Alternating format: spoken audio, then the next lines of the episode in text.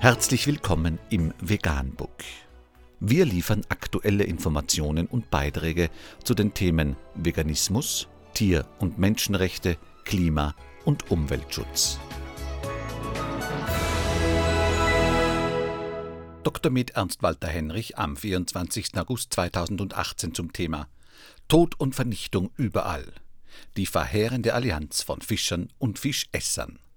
Unter www.taz.de ist nachfolgender Artikel erschienen. Wir haben kein Öko-Etikett für dich. Heringsfischer in der westlichen Ostsee verlieren das Siegel für nachhaltigen Fang. Wegen des Klimawandels fehlt der Nachwuchs der Tiere.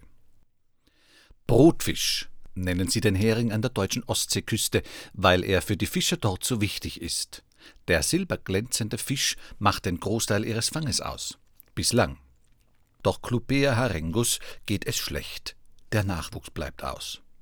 Nun verlieren die Heringsfischer der Ostsee das MSC-Siegel, das nachhaltigen Fischfang bescheinigt. Das hatten viele von ihnen, vor allem jene, die große Mengen aus dem Wasser holen, befürchtet.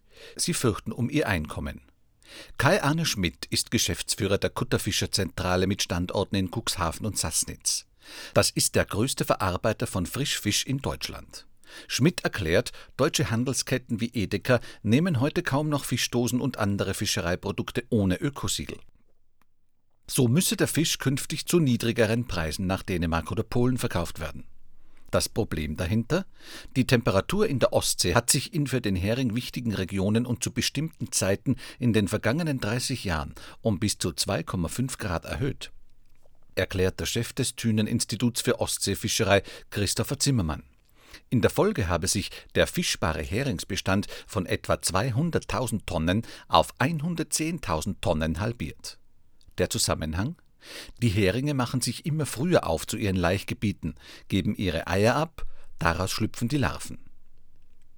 Diese brauchen, wenn nach etwa einer Woche der Dottersack aufgezehrt ist, was zu fressen. Noch nicht ausgewachsene Kleinkrebse. Doch die fehlen so früh im Jahr noch, weil sie sich wiederum von Algen ernähren, und die brauchen Licht, das zu der Zeit noch nicht da ist. Zu wenige junge Heringe überleben. Wissenschaftler wie Zimmermann sorgt das schon länger. Sie plädieren dafür, den Fang drastisch zu mindern. Der Internationale Rat für Meeresforschung hat Ende Mai sogar empfohlen, den Heringsfang für 2019 in der westlichen Ostsee ganz einzustellen.